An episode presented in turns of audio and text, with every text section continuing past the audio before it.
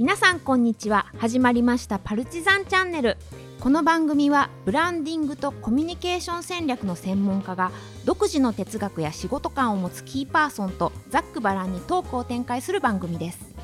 正解のない社会を生き抜くヒントを探求し時に痛快な解決策を見つけていく実験的で創造的な番組になります。MC を務めます。脚本家沖本恵子です。よろしくお願いします。ありがとうございますおいおい4人揃ったね。いやいやいやいやいや。ただ今回ちょっとねあの立石さんがズームでご参加をいただいて言わなきゃ分かんないんじゃないの？あ言わなければよかった。ああでもいいよいいよ。別に言って 言っても言ってもいいんだけどね。はい。あの石垣島から今回は立石さんにはお送りしていただくことになります。えでは皆さんに簡単に自己紹介をしていただきたいなと思います。はじめはローリーさんお願いいたしますはい、えー、ブランディングやら、えー、PR 戦略やら、えー、それから、えー、ちょっと危ない事件の後始末なんかもしてますけど、っていうつかみをすると最近、あれはやってらっしゃるんですかとか聞かれるんで、あんまりなるべく言わないように最近してます。はい、ローリーです。あ、ローリーこと山崎です。よろしくお願いします。それを言ったことによってまた聞かれてしまいそうですね。いや、いや、それはやってないとか言い言い出すと消去法になっちゃうから。うん。すいません。はいいろいろ大変です。では続いて前田さんお願いい。たします、えーっと、もともと、えーっと、去年、去年までは、えー経済産業省に勤めてました。えー辞めて、今、十数社ぐらいですかね、えー企業の顧問をやってて、えーのんびりとおいろんな企業の方々とお話し合いをするという毎日をしています。毎度ですけど、よろしくお願いします。はい。では続いて、立石さん、お願いいたします。はい、立石です。えー毎度ですけれども、もともと淡路島のホテル経営者です。えー、紆余曲折ありましたが、えーそれを全部やめてというか、なくなってしまったので、えーえーなんか国の方々とかと一緒になって、まあ、前田さんもそうなんですけれども、そういう方々とか、あと今日は石垣島にいるんですけれども、えー経営者の方々といろんなお話をしながら、えーその政策に活かすような、なんか通訳みたいなっていうんでしょうかね。なんかそんなような役目をやりながら、えー生き延びてきております。えー今日は石垣から参加させていただきます。よろしくお願いいたします。よろしくお願いします。はい。という皆さんでお送りしていきたいと思います。はい、では、早速参りましょう。トークテーマはこちら。人生どこまでが成長で、どこからが老化ですか？難しいなぁ 難しいなぁ難しいなぁ難しいですか？どんな投げるボールがさ、なんか複雑になっていく？複雑なボールになってきてます。そうですかね。なんかこう、私もいろいろとこう、ご一緒させていただきながら、お話を伺っていく中で、やっぱもっとこう、人生の先輩である皆さんに、あれはどうですかとか、これはどんな感じですかとか聞いてみたいことがどんどん増えていくというか、だからこう、ちょっと内容ももしかしたら複雑になっていってるのかもしれないんですけど、で、今月も私がぜひともちょっと聞いてみたいなと思ったことをテーマにしてみたんですけれども、えー9月、あ9月からまあ10月にちょっと入っちゃうと思うんですけれども、えー今回は成長ということをテーマに、え4回にわたってお話をしていただきたいなというふうに思ってます。えー先日、ちょっと今日のテーマについて私考えることがありまして、えっと、私、えっと、前にちょっとお話ししたかわかんないですけど、大学の講師をしてたことがあったんですね。ほうで、その時の教え子が出演する映画を見に行っうん。たんです。うんで、まあ、若い監督とかもすごい学生、まだ学生なのかな、若くって、若い座組が、まあ、こう、ちょっと大人になることに向き合う映画みたいなものを作ってるのを、まあ、羨ましいなとちょっと思ったというか、こう、なぜなら私はその日、老人になることと向き合う話を書いてたんですね、自分自身は。で、なんか自分もちょっと前まではそういうなんか大人になることとかこうその狭間のこうモラトリアム状態みたいなものを一生懸命書いてたよなって思ったのにこういつからそんな風に変わったんかなとこうハッとすると同時に人生はどこまでが成長でどっから老化なのかなみたいなことを考えてしまったんです。うん。でまあ、成長ってそもそも一体何なのか？私たちはなんかこうこの年から皆さんもそうかもしれないまだどんな風に成長できるのかとかこう老化をどう受け入れて向き合っていくのかとかそういうお話を、まあ、お仕事とか日々の生活を含めて今日はお話を伺えたらなというふうに思っております。では、今回は前田さんからお願いできますでしょうか？あれ、難しいテーマの時って毎回俺からちゃう。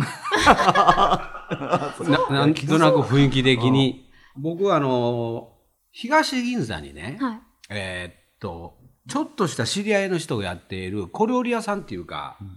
あの、カウンターバーだけの小さなお店があるんですよ。で、そこに、あの、友人とね、二人なんやけど、行った時に、あの、お酒を、その、二人でこう、飲んでたわけ。ちょっと離れたところに、ちょっとおじいちゃんがいはってね、おおじいちゃんがいらっしゃって、で、その時に、まさしく今、保木本さんおっしゃったけど、成長ってな若い時やから、30代後半ぐらいやったと思うんやけど、成長って何やろなって言った時に、僕がその時、あの、下が、下がぶりしして、見えないものが見えるようになること違うんかなっほて言うたんよ。う。はい。その友達に。うん同い年やねんな。その、30。うん、その一緒に行ってた人が。おお、お前ええこと言うな。見えないものが見えるようになるんか。眼鏡かけたらええんちゃうんか。いや、そういうことちゃうで、いう話になって。ほいで、お前、お前そこ突っ込むとこちゃうやろ、いう話になって。ほんなら、ちょっとは離れてるところにいたおじいちゃんは一人で飲んでははいの飲んではってねは。で、その人が、僕らに対して、そこのその若い人っていうか、お兄ちゃんに対し対して、確かにそれも成長やけどなと。うんうんうん見えたもんが見えなくなることも成長やぞって言って。ほで、お、このおじいちゃん、ええこと言うな思って、う。うん見えないものが見えるようになるっていう成長もあると思うんやけど、これ、上昇ベクトルっていうかね。けど、見えてたものが見えなくなる。あるいは聞こえてたものが聞こえなくなるっていうのも、どうかというのも成長かもしれへんねんなと。うん。それの方が自分がの嫌なこととかいうのがあった時に忘れることができたりとか、精神的な安定になったりとかっていうのが両方あるなと、その時思ったんですよ。それ30代の後半ぐらいやって。で、そしたら、そしたら、その、僕らは2人で飲んでて、おじいちゃんちょっと離れて飲んでたら、おじいちゃんの方から、横っちょに来て、3人で飲まへんかい。ほう。はい。これ、このシチュエーション、多分、おいらの負けやねんな。ほあ、これは多分、正解は、僕ら二人の方が、一人のおじいちゃんの方に寄っていかなあかんかったはずやねん、このシチュエーションって。俺、その時に、これが成長やと思ったよ。う。はあはあはあはあはあはい。以上です。終わりですか？いや、ちゃんとホッキーが最初に舞ちゃんから始めるっていうのの的確なリアクションだったよね。で、聞かれたでしょ。うん。そう。だからどどこからが成長でどこからが老化ですかっていうのは、その、うんあんまりこう、決まっていかへんっていうか、まあそうですね。なんかそ,、そういう気がしてたもんだから、今日のテーマの時にその話を思い出したっていうことなんやけどね。うん。明確な線を引くのは難しいなと思ったりするうん。し、その、できなくなることが成長っていうふうに、あんまり今まで考えてなかったけそうなんよど、でもそれを聞くと、そうかもしれないそうかもしれへんね今思いました。うんうんうんそれ見見た時にそそういう時にこれ成長かどうかって話とはちょっと違うんやけど、そこをやそこを経営してはったこれも30代後半ぐらいの女性がお一人で経営してるんだけどその人が「うんおじいちゃんの方がかっこいいね」って言ったあーうん。負けてるやろ？なるほど。それで負けと。いやこれはこここれこれはおいらの乾杯やなと思ったひ夜やったね。その、例えうば、んちょっと変なプライドとかそういうものがなくなったから近寄ってこれるとかそそういうことがあったかもしれへんですかね。うん、普通言われへんと思うよね。うん。あの、お前ら来いよっていうのが普通違うかなと思あうね。うんそういうものがない。なんなんかそこがね、うんその人のそのおじいちゃんの持っているなな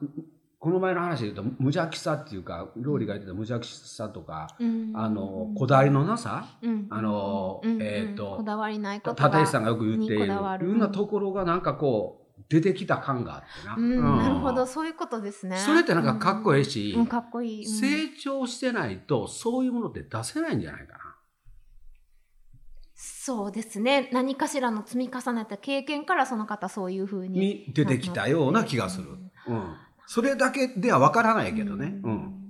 いや面白いお話ですね、ええ話やろええこれ。話です ああ、困ったね。いい話すぎてね。あちょっとそれを引き継いで立石さんにもお伺いしたいなと思うんですけれどもそうきてな。最初聞いてたときに、父ちゃん母ちゃん企業を支援するための概念って何かって言ったら持続的発展っていう言葉が出たわけよね。持続的発展って大事よねっていう。でそれは、えー小規模基本法って作るときに、成長発展伸びていくところの支援も大事やけれども、持続的な発展もっと大事ちゃうかっていう議論をしたわけですよ。12年ぐらい前かな。その時から持続化補助金ができたりとかしててね。で、持続的発展って何やねんって言ったら、えっと、現状維持でもええんやっていうことを認める考え方やでっていうことになったわけですよ。世の中って伸びていかなあかんもんやと思っててんけども、僕らは現状維持はマイナスやって言われて育った人間やから。せやけど、現状維持でもえええねんっていうのはなんで言えるかっていうと、世の中がすごいデフレで人口減少の社会の中で、頑張ってる人がおって、頑張ってるから現状維持できてるっていう概念。下りのエスカレーターに乗ってんのに、それを下から上に一生懸命上がってて、だから現状維持できてんねんから、この人たちすごないか。現状維持できることすごいやろうっていうのを認めるっていう概念を作ろうと言うたわけですよ。で、僕らの子供の頃は伸びていくのが当たり前の社会で、インフレの社会だったけれども、僕がホテル経営者になった途中から、阪神淡路の震災の後ぐらいから、えっ、と、昨年の売り上げを維持してることが大事やと。伸びることなんてもう難しいでっていう社会になってたわけよね。だからデフレやったわけでしょ。で、そんな時に思ってた時に、やっぱり持続的発展っていう言葉が成長っていう言葉と、まあ、老化ではないんだけれども、なんか頭の中で浮かんでて、この概念も認めることもすごい大事ちゃうかなっていうのがちょっと思っててね。で、その話かなと思ってたら、えー前田さんのさっきの話で次出てきたのは、忘れる力っていう言葉がなんか頭の中に出てきて、えっと、そのおじいちゃんの言葉もそうだと思うんやけど、僕もこう60になってみて思うことは、許せるものがたくさん出てくるっていうのが一つよね。それからもう一つが忘れる力。これまあその、まあいわゆるその地方という話ではないんやけれども、覚え続けてる人って中にいるから、そういう人は多分しんどいんだろうけど、年齢とともにどんどんどんどん、えー忘れる力が強くなってくるから、忘れる力が強くなればなるほど人間って生きていきやすくなるっていうやんか。僕はし神仏が与えた人間に対して与えた能力のうちのすごく大事なものが忘れる力やと思っていて、忘れる力がなかったら僕はあの時のことをずっと思って生きてるんかってなったら生きていかれへんようになるから、せやから成長という言葉とそれ老化と見るのかね、まあ、言葉が良くないから、それを見るのか、これでも忘れる力って言うたら変わっていくし、それを老化ということも許せる力だって考えたら、もっとすごく前向きになれるし、でそんなの思っていったらさっきの話聞きながら思い出したのが、あのえーマザー・テレサの話とオードリー・ヘップバーンの話を思い出して、マザー・テレサって最後、こう、何もかもなく、なく自分のものはないからね。私物っていうのは紙袋2つぐらい分ぐらいしかなくて。でも最後そこまでい行って、あの人生をじゃあどう見るのかっていうのあるわけや。オードリー・ヘップバーンだって結局全部抱き捨てて、あの、子供のために生きるってなったらか人生変わったみたいなのってあるから、なんかそれを年いったからとかなんとかだけで捉えるんじゃなくて、もうちょっと違う広い概概念で捉えていく方が、なんか楽しいよねっていうのかな。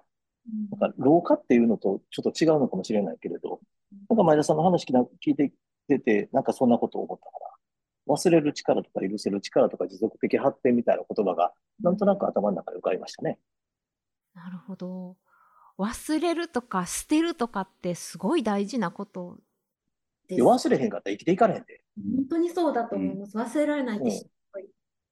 うん忘れられなかったら生きていかれへんから。うんそう思う、そう思う。なるほど。まあ、変化することだけが成長じゃないっていうことですかね。変化、変化できへんかったら変化せんでもええやん。うん、持続させることもそう考えると確かに成長ですね。うん。ちょっと続いてローリーさんにも伺えたらと思うんですが。はい。はい。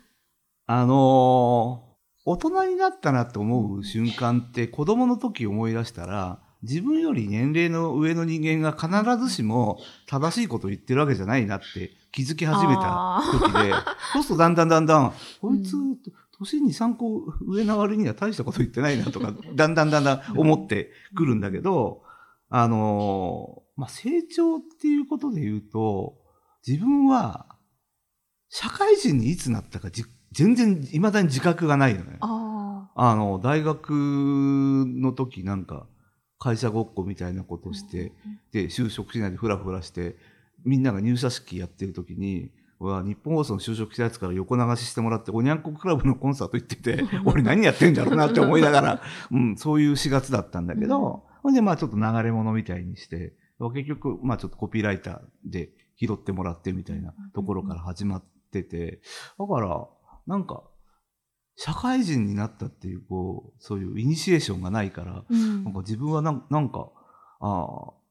しばらくなんか、大人になったらちゃんとしなきゃな、みたいな感覚でうんずっと生きてて、それはつい最近までなんかあって、あとまあ仕事の成長と別に、自分は何度も申し上げてるけど、社会不適合だから、なんかちゃんとした大人にならなきゃみたいなね。あの、だからもう忘れ物しない、物なくさないとか、あの、そう、こういろんな決まり事を守るとかっていううんのを、でも少しずつ克服してるみたいなね。うんあって、その成長を自覚しながら、あの、まあ、今を生きてるんだけど、それがだんだんブーメランみたいに なんか、あの、克服したのがまたなんか元に戻るみたいな風な、うん。克服せんでええんちゃうんかあまあまあそうなんだけど、克服してるんだから、いや、克服じゃなくてね、忘れまくったらええんいやいちゃうか。やいやいやいやうん、だから、本性は変わらないのよ。うん。本性は変わらないけど、うん。あの、物をなくすときに、この目印があったら忘れにくいっていうのは工夫じゃん。う。うんん根源を直さなくてもできる工夫だから。うんそこは成長してるけど、うん。根源は直ってないよ、全然。ね、やっぱりな。うん、そう。いや、っていう身も蓋もない、あうんの、ためにならない話をしたんだけど、あでもなんかね、うん、なんかまあ、最近ね、オイルに代わる別なポジティブな言葉ないですかみたいなことはすごい仕事で聞かれることがあって、うんあの、それはいろんな提案をしてるんだけど、うん。なんか、あの、昔の経営者って、なんか青春とは、あの、なんか、ん年齢を指すのではないみたいな言葉をよく言うね。引用して、うんうん。うん、あんまそういう経営者好きじゃないんだけど、生涯青春だそうそうそうそう。いや、だからなんか、受け入れるものは受け入れながら、うん。なんか、でも、なんか、い生きてて社会で、なんか、幅取って生きてんだったら、誰かの役に立ちゃいいじゃんみたいなね、その年齢なりにって。いうのは、うん。いつも思うね。それは、なんか自分の、を冷静に、あの、評価して、自分のポジションを、まあ、守って、下の世代に場所を譲るとかっていうことではないけど、でも、自分たちがそうしてもらったように、なんか、うん。その人、そういう人たちが、こう、可能性のある人が潰されないように守るとか、なんかそういうことはすごいしていきたいかなと。やれることも変化していいく。自分のポジションとか能力うん。が変化していくとともに誰かに対してやれるっていうことも変化していくってあこと。そうね、でも、まあ大体みんなそうだけど、その、自分が自分がみたいなつきものって、ある段階で落ちてくじゃん。うーん。あで、落ちないまま一緒行く人もたまにいるけど、でも、でも、それは、多分みんな、自分の周りはみんなそうで、なんか、それが楽しくなくなるんだよね、その自分だけかの。そう。うんで、誰かを巻き込んで、誰かを押し出そうとすると、自分の、なんか、ポテンシャルに気づくとかね。そんな感じがあるからなとは思います。今のね、話で、あの、生涯青春うんっていう言葉ってある前提で、一生懸命生きてますぜっていうことやんか。青春ってある面、そのいろんな意味において一番頂点で一番頑張ってる状態なような気がするんやけど、それ悪いことじゃないと思うんやけど、うん。生涯秋分の日やったらどう違うんですか今回秋分の日？あでせあ春分か秋分か冬至かにうん選んでくださあいみたいな。うんそないに必死で生きんでもええでと。僕は今年は秋分で行くわと。来年は春分で行くわと。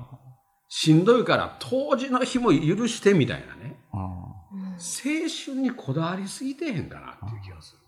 青春日本代まあ表。ね、そうですね。そんなに常に燃えてなくてもいいじゃないかと。燃えてなくて、生涯秋分っていうことは使ったことないやん。ないですね。秋分か。ものすっごい味があるよな。生そう涯秋ですね分。うん。噛めば噛むほどに味が出そうな話なんですちょっとが。栗広いニコガみたいなそういいですねそれはいいよね。いや、でもパッションをほとばしらせないと許してくれない大人とかいるよね。いるね、うんいる。困ったことに。うんうんうんそういう人たちにどう対処しようかっていうのは子供の時よく考えてたよ。ああ、そうですね。いや、いますね、本当にそういう先生とかね。いや、ちょっと、あの、お話が面白すぎて、ちょっとまとめられないというか、あの、私自身があ聞きたいことがすごいある、そのさっきローリーさんがおっしゃってた、その自分が自分がって、そのなくなっていくっていうお話とか、もっとすごい聞きたいなと思ってて、ちょっと終わりたくないぐらいなんですが、あの終わらないと怒られてしまうので、あ今今日はこれで 終わりにしたいとあ思います。えーでは今回の、えーテーマなんですけれども、えー皆さんちょっと感想を簡単に伺えたらと思っております。では同じ順番で前田さんから。はい。えーっと、成長という言葉には直接関係ないんですけど、最近やっぱり気になってることがあって、未来は後ろからやってくる。僕らは過去、現在、未来っていうふうに考えてるけど、ギリシャ神話なんか読むと、未来って後ろからやってくるもんなんだよって書いてあって、だから、それって、我々いつの間にか時間感覚として、常に過去前あのあの過去現在未来なんやけど、昔の人ってもっと循環してたと思うんですよ。時間感覚が、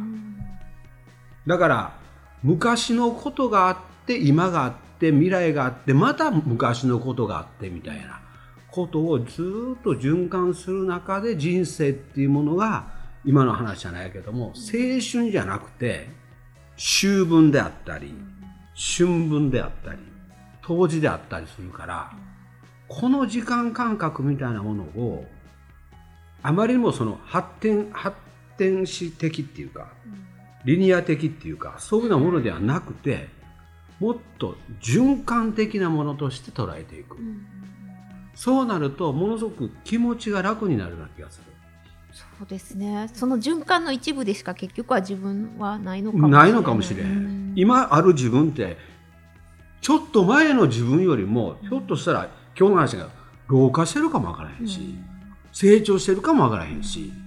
なんかそんな感じがを最近受けることはありますね。うんはい、ありがとうございます。では立石さんお願いします。あの、見えないものが見えるようになるっていう時代も多分あったと思うんですよね。20代、30代、まあ40前後までそうだったかなって思います。せやけど、今、この年齢になった時に、見えてるものが見えなくなるっていうのも多くて、でもそれが、それでなんかしんどいかとか、それで何かこう不自由かっていうか、それないなと思うんですよ。うんもういらんものは見んでええと。いらんものは分からんでええと。うん。っていうことがなんかこう最近感じてて、それから、その、見えたものが見えなくなっていくって言ったら構わないよっていう、なんかものすごくこう、改善自弱という言葉がええかどうか分からへんけど、なんかそんな生き方だって十分あるし、それを老化と捉えるなくていいよねっていう、なんかそんな人生を今最近考えてますね。うん忘れる力はどんどんどんどん強くなっていってるし。うんうんその方が楽やもんね。なんかそんなことを今日は感じましたね。ってことはすごい立石さんはご自身の成長みたいなものを実感されてるってこと？いやし成長してるかどうかわからへんけど、忘れる力がどんどん出てきてて見え、見えなくなるものもどんどん見えてるからこそ、いいいいことがあるし、せやけど片っぽで、えー何でもせやけど、経験則だけは積んでいくから、あの、パッとなんか見たら、大体こうかなっていうものの当たりをつける能力っていうのは強くなっていくよね。それは数やからね。まあ言うたら数見てたらようわかるっていうのと一緒で。それはあるけれども、でももう、あんまりこのとこどうでもええなって思うようなものっていうのは、外外していったって全然問題ないよねっていう感覚が強くなっていきますね。はい、ありがとうございます。ではローリーさんお願いします。まああの僕はしつこいけど欠落から出発してるから成長いくつになっても自分がなんか工夫を重ねて成長してるっていう自覚はあったりするんで、なんであでもあの昔ってこういわゆる老化すると脳細胞がバンバンバンバンなくなっていくみたいな感じのイメージでみんな思ってたけど、実はそうじゃないらしいので。うん。そこはなんかあの追い込まされてきてるだけらしいので、まあ、僕ら3人で結構この年この年この年で